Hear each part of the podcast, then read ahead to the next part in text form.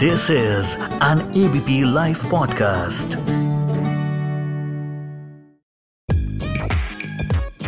सबसे बड़ा रुपया। नमस्कार। इस पॉडकास्ट के सारे सुनने वालों को मेरी तरफ़ से एक वार्म वेलकम एंड हेलो मेरा नाम है अनिरुद्ध दर और मैं एक financial planning and investment advisory company Bridge Investment Advisers का फाउंडर एंड डायरेक्टर हूँ। यह कंपनी हमने 2014 में शुरू करी थी। और इस कंपनी के माध्यम से हम इंडिविजुअल इन्वेस्टर्स उनकी फैमिलीज़ और कंपनीज़ को फाइनेंशियल एडवाइस देते हैं। आज का जो हमारा टॉपिक है, वो अपने आप में एक इन्वेस्टमेंट की स्ट्रैटेजी है और इसकी जानकारी हमें सिर्फ़ लाभ ही दे सकती है। जी हाँ आज हम बात करेंगे एसेट एलोकेशन की। जब हम इन्वेस्टमेंट्स की बात करते हैं तो सबसे पहले ये चीज़ हमें पता होनी चाहिए कि इन्वेस्टमेंट्स किन किन तरह की होती हैं और किन किन एसेट क्लासेस में हो सकती हैं।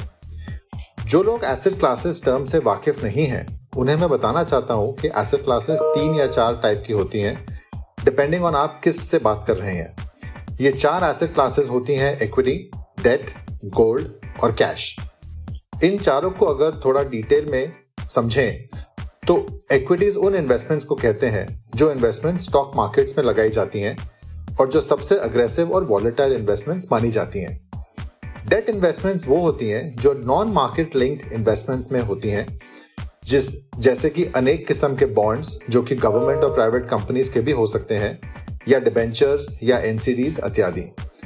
इन इन्वेस्टमेंट्स में मार्केट रिस्क नहीं होता मतलब इन इन्वेस्टमेंट्स के रिटर्न्स मार्केट्स के ऊपर या नीचे जाने से इम्पैक्ट नहीं होते हैं। डेट इन्वेस्टमेंट्स को इम्पैक्ट करता है क्रेडिट रिस्क या फिर इंटरेस्ट रेट रिस्क लेकिन ये अपने आप में एक अलग टॉपिक है, इस पे बात कभी और करेंगे। गोल्ड एंड कैश से हम सब वाकिफ हैं तो इनकी डिटेल में जाना मैं ज़रूरी नहीं समझता। अब जब हमें एसेट क्लासेस क्या होती हैं, ये समझ लिया है तो आइए जान लेते हैं कि कैपिटल मार्केट्स में निवेश करने से पहले और कौन कौन सी चीज़ें जानना और समझना ज़रूरी होता है। एक इन्वेस्टमेंट पोर्टफोलियो बनाने से पहले हमें तीन चीज़ें अच्छे से समझ लेनी चाहिए। पहली होती है आपकी रिस्क लेने की क्षमता।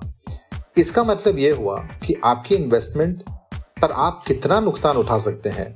क्योंकि इक्विटी मार्केट्स में नुकसान होने के चांसेस ज़्यादा होते हैं। दूसरी चीज़ जो आपको पता होनी चाहिए कि आप कितने टाइम के लिए मार्केट्स में इन्वेस्टेड रहेंगे। ध्यान रखिए कि आप जितने कम टाइम के लिए इन्वेस्ट करना चाहते हैं, ज़ाहिर है कि आप रिस्क भी उतना ही कम ले पाएँगे। याद कीजिए, अभी थोड़ी देर पहले मैंने आपको क्या बोला था कि इक्विटीज में रिस्क होता है और शॉर्ट टर्म में आपके पास आपके पैसे आपके प्रिंसिपल से नीचे भी जा सकते हैं। इसीलिए सोच समझ के इन्वेस्ट करना ज़रूरी होता है। And finally risk and time horizon जानने के बाद हम आते हैं एसेट एलोकेशन पर। आइए अब समझते हैं इस टर्म को। एसेट एलोकेशन और कुछ नहीं, बल्कि चारों एसेट क्लासेस को थोड़ा थोड़ा मिला के पोर्टफोलियो बनाने को कहते हैं। लेकिन आप ये पूछेंगे कि ऐसा क्यों ज़रूरी है? तो आइए जानते हैं क्यों। जो लोग शेयर बाज़ार में निवेश करते हैं, उनको ये बात पता होगी कि फरवरी 2018 के बाद से शेयर बाज़ार किस कदर गिरा है और लोगों को कितना नुकसान हुआ है। पिछले साल अक्टूबर में जब गवर्नमेंट ने कॉर्पोरेट टैक्स रेट की दरें काटी थी तो मार्केट ने फिर तेज़ी पकड़ी थी और लाइफ टाइम हाई बनाया था इस फरवरी तक। फिर कोरोना वायरस के चलते स्टॉक मार्केट अपने लाइफ टाइम हाई के बयालीस हज़ार पॉइंट से गिर के लगभग छब्बीस हज़ार पॉइंट पे आ गया दो महीने के अंदर। अब अगर आपका 100 प्रतिशत पैसा स्टॉक मार्केट में ही लगा होता इस दौरान तो आपको यह बताना ज़रूरी नहीं होगा कि आपकी इन्वेस्टमेंट्स का कितना नुकसान हुआ होगा। लेकिन अगर आपने 100 प्रतिशत पैसा इक्विटी में नहीं लगाया होता और उसमें से कुछ डेट या गोल्ड में भी लगाया होता तो शायद आपका उतना नुकसान नहीं होता, बल्कि मैं यकीन से कह सकता हूँ कि आपका नुकसान आधे से भी आधा हुआ होता। इसका कारण यह भी है कि पिछले 12 महीनों में सबसे तेज़ी से बढ़ने वाली एसेट क्लास रही है सोना। सोने के दाम पिछले एक साल में तीस बत्तीस हज़ार रुपए प्रति 10 ग्राम से बढ़कर लगभग पचपन हज़ार रुपए प्रति 10 ग्राम पे पहुँच गए हैं। अब अगर आपका 20 प्रतिशत पैसा, आपका टोटल इन्वेस्टमेंट कॉर्पस का 20 प्रतिशत पैसा सोने में लगा होता या सोने की किसी इन्वेस्टमेंट या सोने के किसी फंड में लगा होता गोल्ड फंड जिसे कहते हैं तो कम से कम ये 20 प्रतिशत पैसा तो डबल हो चुका होता। जबकि इक्विटी में लगा आपका बाकी पैसा डेफिनेटली नुकसान दे रहा होता आपको आज की तारीख में।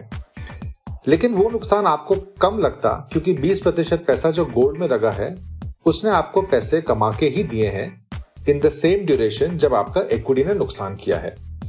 सोने के एग्ज़ाम्पल से अगर हम हट के डेट की बात करें तो आपको जान के आश्चर्य होगा कि सबसे ज़्यादा म्यूचुअल फंड के रिटर्न आज से छह महीने पहले तक जीसेक फंड में थे। जी हाँ पिछले 12 महीने के रिटर्न्स इन्हीं जीसेक फंड्स में 15 से 16 पर एनम के हिसाब से थे, जबकि इक्विटी में नेगेटिव 25 से 30 परसेंट रिटर्न हमें देखने को मिला था। ये जो चार एसेट क्लासेस हैं, ये एक दूसरे के परे या हटकर मूव करती हैं। जब जब इक्विटीज अच्छा करती हैं और इक्विटी मार्केट्स ऊपर जा रहे होते हैं, तब तब सोना रिटर्न्स नहीं देता। इस बात को जानने के लिए आप 2014 और 2018 के बीच के रिटर्न्स देखिए। जहाँ स्टॉक मार्केट्स डबल हो रहे थे तो उन चार सालों में वहीं सोना वहीं का वहीं था। और अब जब पिछले दो साल में इक्विटीज नेगेटिव रिटर्न्स दे रही हैं वहीं सोना अपने दो साल के पहले दामों से दुगना हो गया है। डेट का को रिलेशन भी इक्विटी से ऑपोजिट ही होता है। दोनों एक साथ ऊपर या नीचे नहीं जाते। इसीलिए दोनों एसेट क्लासेस इक्विटी और डेट में थोड़ा थोड़ा परसेंटेज इन्वेस्ट हमेशा करना चाहिए। हम एसेट एलोकेशन को समझकर जब जब इन्वेस्ट करेंगे, मैं आपको विश्वास के साथ कह सकता हूँ, आपके पोर्टफोलियो के रिटर्न सिर्फ़ एक ही एसेट क्लास के रिटर्न से कहीं ज़्यादा होंगे। इसका सबसे बड़ा कारण यही है कि हम कभी भी फ्यूचर का अंदाज़ा नहीं लगा सकते कि अब से आने वाले महीनों या सालों में इक्विटी चलेगी या डेट चलेगा या सोना चलेगा। लेकिन तीनों में अपनी रिस्क और टाइम होराइजन पर नज़र रखते हुए अगर एक अच्छा और स्ट्रॉन्ग पोर्टफोलियो बनाए तो मार्केट जिस मर्ज़ी तरफ़ जाए, ऊपर या नीचे, कोई ना कोई एसेट क्लास हमेशा सबसे ऊपर रहेगी और इसी चीज़ के चलते हमारा पोर्टफोलियो भी अच्छा ही परफॉर्म करेगा। याद रखिए, पैसे बनाना रॉकेट साइंस नहीं है, लेकिन पैसे बनाने का कोई शॉर्टकट भी नहीं है। मार्केट्स को समझना और रिस्पेक्ट करना बहुत ज़रूरी होता है। इसीलिए एक अच्छे और समझदार एसेट एलोकेशन स्ट्रेटेजी से बढ़ के आपको किसी चीज़ की चिंता नहीं होनी चाहिए। मार्केट्स में विनर्स हमेशा बदलते रहेंगे। जो आज नंबर वन है, वो कल नंबर थ्री पे भी हो सकता है। नंबर वन के पीछे भागना छोड़ दीजिए। इसे कहते हैं मार्केट्स की रिस्पेक्ट करना। आप अपनी रिस्क को समझिए, अपने टाइम होराइजन को बांधिए और सोच समझ के एसेट एलोकेशन के हिसाब से एक स्ट्रॉन्ग पोर्टफोलियो बनाइए और मार्केट्स में निवेश कीजिए।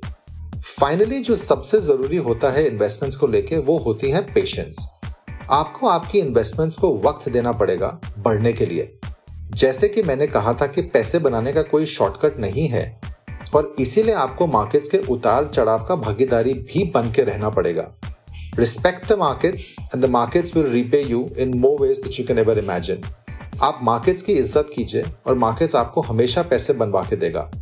इसमें कोई दो राहें नहीं है कि आप पैसे बनाएँगे, आप ज़रूर बनाएँगे। यही रहा है मेरा तजुर्बा पिछले 20 सालों से अपने क्लाइंट्स और उनके परिवारों को एडवाइस देते देते। आई होप आपको आज का टॉपिक जहाँ हमने बात करी एसेट एलोकेशन और इन्वेस्टमेंट्स की अच्छा लगा होगा। मेरा नाम है अनिरुद्धर और मैं उम्मीद करता हूँ कि आपने आज कुछ नया सीखा होगा। Thank you for listening to this podcast goodbye and Jai Hind सबसे बड़ा रुपया।